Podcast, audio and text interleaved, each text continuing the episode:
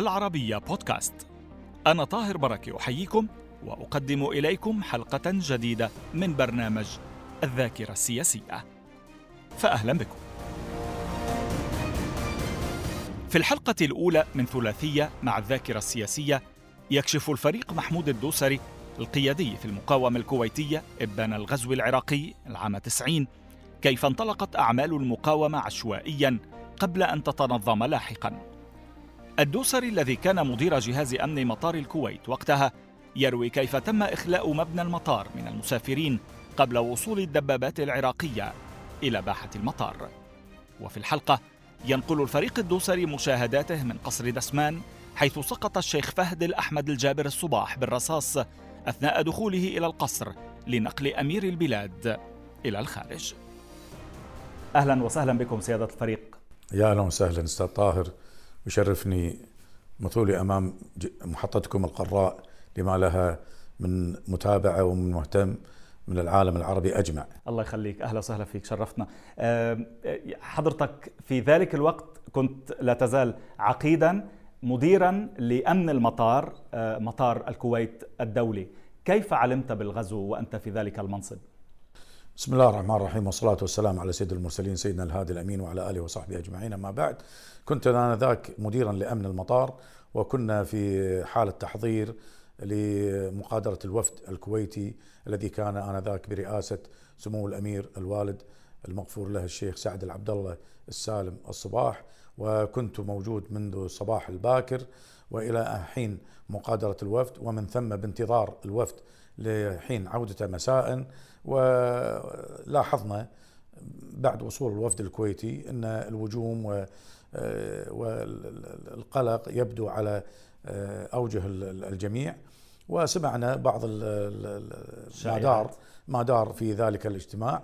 واستمريت في المطار بحكم وجودي لتفقد بعض النقاط الأمنية وخصوصا هنالك كان نوع من التوتر ونوع من القلق يبدو للجميع. وقادرت المطار متاخرا وانتقلت إلى منزلي ومن ثم بلغت في الصباح الفجر صباح يوم الثاني من أغسطس. الثاني من أغسطس عن هجوم على منطقة المطار. شيء ما كان يعني في الحسبان ولا كان في يتخيل العقل البشري خصوصا أن هنالك تأكيدات جاءت من هنا ومن هناك وخاصة من جلالة الملك المغفور له الملك فهد بن عبد العزيز وكذلك الرئيس المصري الأسبق حسني مبارك, حسني مبارك.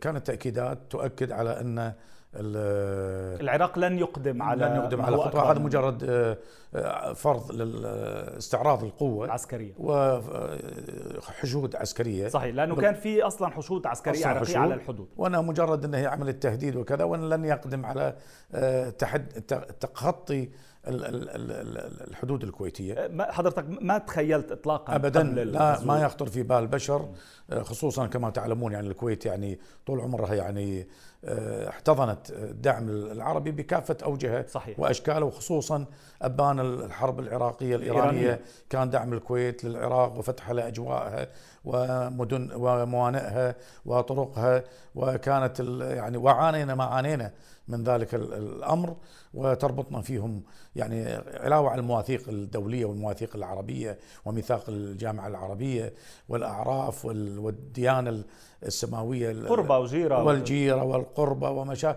لا يخطر في بال البشر أن تقدم دولة على دولة جارة محبة للسلام قدمت لها كل العون وكل الدعم وكل المساعدة بهذه الخطوة. فلم يخطر في بالنا فوجئت أنه يقول إن في قصف على المطار وأن في تحركات مشبوهة بالقرب من المطار فانتقلت مسرعا بمركبتي وتجاوزت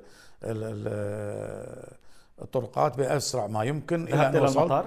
إلى المطار مم. وصلت إلى غرفة العمليات مم. في الإدارة العامة لأمن المنشآت والقوات الخاصة مقر الإدارة العامة. بس كان في مخاطرة في ذلك يعني كان القصف شغال. القصف شغال. حتى لما مريت أنا بين منطقة الرقعي ومنطقة آه، معسكرات الحرس الوطني اللي إحنا نسميها منطقة جيون في الكويت اللي منطقة عسكرية اللي معسكرات مبارك العسكرية آه، كان هنالك تبادل بإطلاق نار ومقاذيف من الجانبين. كان القوات القازيه الصدامية اعتلت بعض الأبراج وبعض المباني وبعض الأماكن المطلة على المعسكرات الجيش ومعسكرات الحرس الذين أبدوا آه، شجاعة كبيرة في, في التصدي وفي المواجهة وسقط الكثير من الشهداء والجرحى وتصدوا وحاولوا آه، منع آه، وصول هذه القوات إلا أن القدر والمفاجأة والكثرة الكثرة تغلب الشجاعة. الشجاعة كما يقال. فاستطعت أنا أمر بين الرمي يعني بين أقواس النيران المتبادلة بين المعسكرات والقوات القازية مريت بسيارتي إلى وصلت لمنطقة المطار و آه، كنا نشاهد إلى حين أن سمعنا زناجير الدبابات بدأت آه، بدأت بداية كانت تصل السيارات السيارات النقل استولوا على حتى سيارات الشاحنات والحاويات التي تعمل في الصحراء الكويتية على الحدود الكويتية العراقية أو تعمل في مشاريع إنشائية ولا ما شاء علاوه على الكارغوات طيب و... شو كنتوا عم تعملوا بهالوقت؟ لا في هذه الفترة أهم ما كان أهم ما عملناه إن من خلال غرفة العمليات ومن خلال النداءات ومكبرات الصوت وال sound system الموجود أساسا في مطار الكويت الدولي سواء terminal واحد أو تيرمينال 2 الثاني آه، أبلغنا كافة العاملين وكافة المتواجدين في منطقة المطار أن عليهم إخلاء المطار مم. وأن المطار الآن يتعرض إلى حالة هجوم عسكري. فعليكم جميعا. الآن الطيارات كلها ألغيت. لن يتم آه، ختم أي جوازات لن يتم مقادرة. لا في استقبال ولا في مقادرة مم. لا مقادرة ولا وصول. وبالفعل نجحنا في إبعاد معظم السواد الأعظم من الموظفين وكذلك كافة المسافرين. وأبغينا على بعض الركاب اللي أساسا كانوا في المطار لرحلات الترانزيت. وأوصلناهم من خلال الموظفين في الخطوط الجوية الكويتية وكان على رأسهم أنا ذاك الماسك هذا الأمر. أخونا حمد مبارك الفجي أخو زميلي آه، محمد الفجي. محمد الفجي أحد قادة أحد المقاومه, قادة المقاومة. نعم الكويتية, الكويتية البارزين. بصراحة باللحظات الأولى هذه نعم. لم تفكر ابدا بالمغادرة؟ ابدا ابدا ولم نقادر إلا مغرب ذلك اليوم، يعني إحنا من فجر اليوم ونحن موجودين في ذلك المكان. لا أن تغادر الكويت. أنا أغادر الكويت لم أفكر. هذا نهائيا. هذه جايها بعدين عاد كلامنا عشان ما نستبق الأحداث. رغم أيضا فيما بعد تم اعتقال الكثير من أعواننا يعني وأهمهم. يعني والكثير كلهم مهمين وكلهم أبطال ولكن أنا سميته بطل أبطال الشهيد أحمد قبزرد الذي اعتقل كان بالخارج ودخل يعني إحنا قاعد نستبق الآن الأحداث بس م. دخل إلى الداخل مثل معلش مثلا وكان أخوه سلمان قبزرد كان ضابط في القوات البحرية الكويتية معتقل وسمع عن اعتقال أخوه كان في حالة سفر مم. يتمتع بإجازة مم. ودخل إلى البحرين ومن البحرين تسلل دخل إلى السعودية ومن السعودية تسلل إلى الحدود الكويتية العراقية الكويتية ودخل إلى الكويت رغم أن اعتقاله وجاءتني الأخبار وقالوا تم اعتقاله وتم اعتقال كثير من الإخوان معانا وصلت المعلومات وأن الآن جاري البحث عني وقبله كان اعتقال أيضا أخونا نوري الجحمة الشهيد نوري الجحمة الله يرحمه ويسكنه الجنة وقبله وقبله آخرين إلا إني لم أفكر فحتى اللي جوني وقالوا لي يا فلان ترى الفاس طاح بالرأس والآن عرفنا وقاعد يبحثون عنه بالاسم وبالصورة وقاعد يمرون يصورون يورون صورتك. وأبلغوني كثير من الأقارب والأهل والإخوان إن صوري معممة واسمي معمم على المفارز. ومع ذلك قلت أنا الآن إحنا أصبحنا الكثير ينتمي لنا من المقاومة. رغم إن إحنا بدينا مستقلين وبدأوا آخرين غيرنا أيضا بطريقة تلقائية ولا كانت ولن توجد هنالك قيادة. صحيح. وليس ولسنا مؤهلين. إحنا دولة مسالمة دولة صغيرة لم يعني عقيدتنا هي سلمية. مم. وعقيدتنا حتى القتالية خلينا نقول العسكرية ولا الأمنية هي عقيدة دفاعية ولم نكن يوما نحن مبادرين إلى الهجوم سنتحدث عن تفاصيل نعم. كل ذلك في نعم. هذه الحلقات آه بس آه أنا أريد أن أسألك بما أنك كنت مدير أمن المطار لم نعم. تتصل بالقيادات العليا نعم. في البلد؟ هذا ما عملته في بداية الأمر مثل ما قلت عقب ما اولا تطمنت على الرعاية والأهالي م. والموظفين اللي بذمتنا ومسؤوليتنا وأخليناهم وأخلينا العسكر وأبغيت بغيت أنا وبعض القياديين منهم الأخ كان أيامها نقيب اللي هو رئيس غرفة العمليات عبد السلام سميت و... وآخرين من الإخوان الضباط ما أذكر الأسامي الآن ولكن آه، وبعدين فيما بعد الفريق اللي كان أيامها العميد ناصر العثمان اللي بعدين أصبح فريق وكيل وزارة الداخلية صحيح. كان هو مدير عام لأن كان الفريق آه، العميد آه، انذاك في الغزو يوسف ثنيان المشاري الشهيد رحمة الله عليه الرجل البطل الشجاع كان هو مدير عام أمن المشاهدات الخاصة كان في الخارج في فرنسا وعندما سمع أيضا بالخبر غزو الكويت أيضا جاء من فرنسا ودخل وراح إلى المملكة العربية السعودية والتقى بالقيادة السياسية في منطقة الرياض أعتقد ومن أو أو الطائف الله العالم نعم. ومن ثم دخل إلى الكويت والتقيت أنا معه وآخرين أيضا في حال وصوله بداية لما انتقل الكويت. فلم أفكر اطلاقا فكان همنا أن كذا. بعد عملية التأكد من سلامة الركاب والمسافرين قمت بالاتصال وكان اتصالي مع الشيخ سلمان الصباح أنا ذاك كان هو نائب رئيس جهاز أمن الدولة مم. اللي هو الآن مدير عام اللي كان وزير الإعلام الكويتي معروف طبعا والآن هو مدير عام آه، رئيس الطيران المدني الكويتي وتطمنت آه، كنت أطمن على القيادة السياسية أسأله أن طمني سمو الأمير سمو العهد أمورهم مم. قال ابشرك أمورهم زينة سمو الأمير سمو العهد راحق سمو الأمير وأخذ سمو الأمير بمعيته وانتقلوا الآن هم بأمان وهم خارج الكويت ضعنا قليلا في آه، كواليس حديث الكويتيين المواطنين والمسؤولين مع آه، استمرار الغزو بدون أي تدخل أجنبي. عن شو كنتوا تحكوا؟ شو كنتوا تتوقعوا؟ مين يقاوم؟ مين؟ لا شك هو كان هنالك قلق كبير وترقب وانتباه لكل محطات الإذاعة والتلفزة وما شابه أن لعل وعسى نسمع كذا علاوة على أن القلق هذا أيضا ساور بعض الخداع. الخداع الصدامي وصدام حسين مشهور عنه بالخداع والمكائد. فكان علاوة على القلق وإن إحنا لغاية الآن وإن في هنالك جيش آه، خليجي موحد يسمى في درع الجزيرة وكنا نترقب إن هنالك تدخل من قوات درع الجزيرة أو تدخل من قوات شقيقة عربية خليجية أو عربية ايا كان. فكانت الأيام الأول مثل ما قلنا لم تتضح الصورة ولم تكن هنالك أيضا حتى يعني آه، تأييد أو نفي أو دعم أو أو أو يعني كان في وجوم لأن في محادثات أكيد في طبعا. في بين رؤساء الدول وبين الكواليس. النظام الصدامي لمعرفة إن إيش اللي داير كذا. وأكد لهم أيضا انه هو سوف يقوم بالانسحاب من الكويت. وبالفعل بدأنا نسمع من بعض أعواننا الموجودين في وأهلنا وجماعتنا في مناطق الكويت المتفرقة خصوصا المناطق الشمالية الجهرة وتوابعها والمناطق يعني القريبة من محافظة البصرة من الحدود العراقية بدأنا نسمع أن هنالك القوات العراقية بدأت تنسحب باتجاه خروج من الكويت باتجاه الشمال باتجاه مم. العراق مم. وكانت هي عملية خداعية عملية التفاف كانت القوات بالفعل توهم العالم كله انه سوف ينسى هو كل الإيهام هذا لغرض تكديس قوات أخرى. أه. ففي ضخ لقوات عسكرية مدججة بالأسلحة والذخائر والعتاد. وفي آن واحد هنالك قوات اللي موجوده كانت تقوم بعملية الالتفاف وتحاول الذهاب باتجاه العراق وكانت تصل إلى نقاط معينة ومن ثم العودة والالتحاق مرة ثانية. فكانت عملية خداع.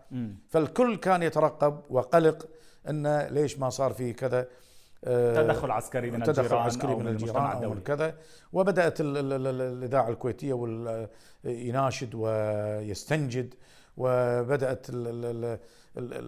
الأمور يعني آه، إلى أن بدأ بعدين يعني تقريبا يعني اتضح الصورة وإن المواطنين طبعا في قلق شديد المواطن هلع آه، تسابق على مراكز التموين مراكز الكذا لتأمين مؤنهم ارزاق طبعا. نحمد الله طبعا أن 2 أغسطس يصادف أن في منتصف ويعز الصيف وشهر الرطوبة والحر ومعظم الكويتيين طبعا معظم الوافدين بحكم أن انتهت المدارس في شهر ستة وأعمالهم يرتبون اجازاتهم دائما في فترة الصيف. بيكونوا مسافرين أيوه يعني. فمعظم الوافدين اللي عندنا ما شاء الله بالملايين من جنسيات عربية وآسيوية واوروبا من كافة يعني بقاع العالم.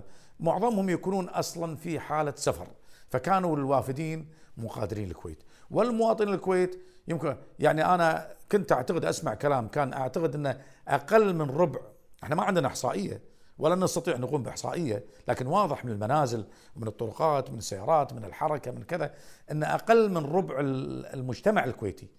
كان مجتمع موجود. كامل يعني نتكلم مجتمع كوافدين وككويتيين أقل من ربع. لا يمكن أقل من يقال إن أقل من ربع يعني لا أقل من ربع الكويتيين يعني الوافدين جميعا.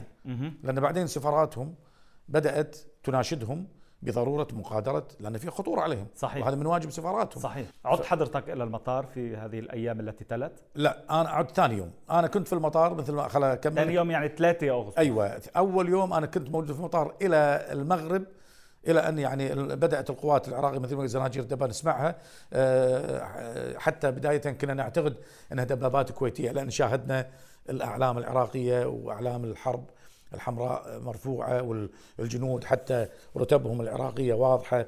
نشاهدها بالمنظار من غرفة العمليات. فدخلوا إلى المطار وتم محاصرة المطار وأصبح كيف المطار اعتقدتوا أنها دبابات كويتية يعني؟ ما توقعنا إن بهالسرعة آه إن اننا في الضحى يعني الساعة التاسعة صباحا آه إن الدبابات العراقية تصل إلى المطار يعني مفهوم. يعني يعني عملية مستحيلة توقعنا إسناد من المط... من القوات المسلحة جاي لتأمين المطار يعني منطقة حيوية وحساسة نعم. لغرض مقادره كبار الشخصيات رموز البلد لغرض أمور كثيرة. طيب يوم ثلاثة شو صار؟ وصلت يوم على المطار؟ أنا قعدت لغاية المغرب لغاية ما استاذنا الفريق آه، يوسف الخرابي وكيل الوزاره أنا ذاك إن المطر أصبح ساقط وجودنا ما له أي معنى وأخلينا الركاب ترانزيت ما كملنا عليهم اللي كانوا في أوتيل ترانزيت ما اخلينا إلا ما أخليناهم ونقلناهم بمعية بعض العسكريين والاخ حمد مبارك الفجي إلى فندق آه، كان ايامها يسمونه Crowne Plaza Holiday Inn Crowne Plaza اللي هو فندق Holiday Inn اللي هو الآن Crowne Plaza كويت Crowne Plaza بالقرب من المطار على الدائري السادس نعم. قريب جدا يعني أقل من كيلوات عن المطار. فنقلنا الرعايا الأجانب جميعهم إلى أمنتوهم هذا يعني الأوتيل تمهيد كذا إي نعم. انتهى هذا اليوم. ثاني يوم, يوم ذهبت إلى المطار لأن المطار أيضا آه، مثل ما قلت لك إحنا حاولنا طبعا في أول يوم أيضا كذلك نؤمن منطقة الكارغو لأن فيها خزينة الجمارك وفيها بعض المشغولات الذهبية والألماس وما شابه الذي يستورد للتجار لغرض استيراده ودفع الجمارك عليه ومن ثم ترخيصه ومن ثم إدخاله إلى إلى الأسواق الكويتية وفي سلع كانت للأشخاص اللي تأتي من الخارج فأشياء ثمينة موجودة فامنا الموقع طيب. وحاولنا إلى أن ثاني يوم جئت لمشاهدة الوضع لأن سمعنا أن مثل ما قلت لك أن القوات العراقية يمكن أنها راح تنسحب. مفهوم. فوصلت إلى نقطة متقدمة المطار يعني قبل منطقة المطار وجدت نقطة سيطرة آه، أنا بلبس المدني سياره مدنية. فلما استوقفني وين رايح؟ قلت له أنا أخوي يعمل في منطقة المطار وأنا جاي أطمن على أخوي. من امبارح ما جانا. قال روح المطار مغلق ما في أحد. لا أخوك ولا غيره. روح. فأخذت يوتين. وذهبت تلقائيا لا شعوريا وجدت نفسي أن أنا أتجه إلى قصر دسمان قصر السكن آه، الأمير الله يرحمه يسكن الجنة الشيخ جابر الأحمد لأن سمعت عن استشهاد أنا وغيري كل الكويت سمعنا عن استشهاد الشهيد فهد الأحمد الجابر الصباح مم. في أول يوم الغزو عندما حاول اقتحام بوابة قصر دسمان, دسمان لمحاولة إنقاذ سمو الأمير ونقل سمو الأمير إلى خارج الشيخ فهد الأحمد فهد الأحمد كان جاء بساعات شهيد دسمان. شهيد دسمان وهو شهيد وهو إنسان بطل وشجاع ومناضل وكان حارب بحرب 67 67 وحارب مع الفداء وكان ضابط جيش. الفلسطينيين. وحارب مع الفدائيين وتعرض للإصابات وتعرض إلى ما تعرض إليه. فهو أساسا إنسان بطل وشجاع وتربطني فيه علاقة في الحركة الرياضية. مم. أنا كنت معاه منذ سنة 82 في أسياد نيودلهي ومن ثم أنا طرحت عليه فكرة إنشاء آه، نادي للرماية الكويتية لأن كل الالعاب متمثلة بالكويت إلا الرماية. فقال لي عبارات معينة فبعدين شكلناها على شكل لجنة رم... لجنة رماية منبثقة من اللجنه الامويه الكويتية وبدأت علاقتي معه منذ ذلك اليوم إلى يومنا هذا إلى يوم استشهاده. فذهبت إلى القصر؟ ذهبت إلى القصر وشاهدت السيارة اللي أنا كنت راكب معها لأن هذه السيارة الفورد لينكولن سيارة الشيخ فهد انذاك لونها رمادي أرتوبة كحلي هذه كانت آه، نستقلها في التنقل في بطولة الصداقة والسلام اللي الشهيد فهد الأحمد وفق بين الجمهورية العراقية لاعبين العراق والجمهورية الإيرانية مم. تذكرون في بطولة مم. الصداقة وسميت بطولة الصداقة والسلام لأن الكويت طول عمرها بلد للصداقة والسلام يعني جمعت بين الجانب العراقي المتحارب والجانب الإيراني المتحارب جمع بينهم الشيخ فهد وتبادلوا المصاحف شو شفت بالموقع؟ وجدت السيارة محشورة الشهيد الله يرحمه لما أراد أن يدخل بوابة الدخول كانت بوابة الدخول مغلقة وكانت بوابة الخروج مفتوحة مم. فدخل عكس البوابة وهني آه، بادروا بإطلاق النار ما يعني شاهد أنا خذيت لأن في دوار قريب من البوابة تقصد لغاية الآن لو تروح ترى إحنا الحمد لله أمورنا سمحة. يعني أنت بالمركبات أي إنسان مواطن أو مقيم أو متواجد في الكويت يستطيع على دوار بينه وبين بوابة دسمان أمتار قليلة. مم. فشاهد السيارة محشورة والزجاج مكسر. طبعا ما في أحد. الشهيد أكيد انتشلوه. وسمعنا إنه راح إلى المستشفى الأميري ودوه. وكان معاه الشيخ لكن الله سبحانه وتعالى فكه والآن هو مرحوم الله يرحمه ويسكن الجنة. الشيخ راشد الحمود هو صديق أيضا الشيخ فهد الأحمد. كانوا معاه سوا وانتقلوا سوا آه، من موقع لهم كانوا فيه في الجابرية إلى آه، قصر دسمان. وأنا شعر جنبي يعني وشعر جنبي يعني قورقت عيوني على قولة القايل. استذكرت بطولة يعني يعني يعني أنا الآن قاعد أستذكر يعني كأن المشهد أمامي.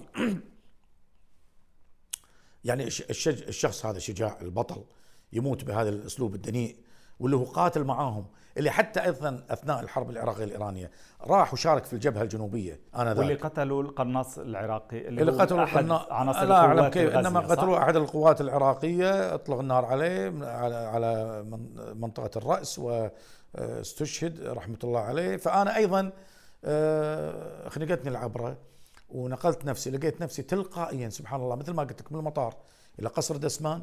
وهذا قصر يمثل رمزية عندنا قصر السيف العامر مقر الحكم وسكن الحكم دسمان يمثل رمزية. طبعا. فلازم نطمن على قيادتنا وعلى حكامنا.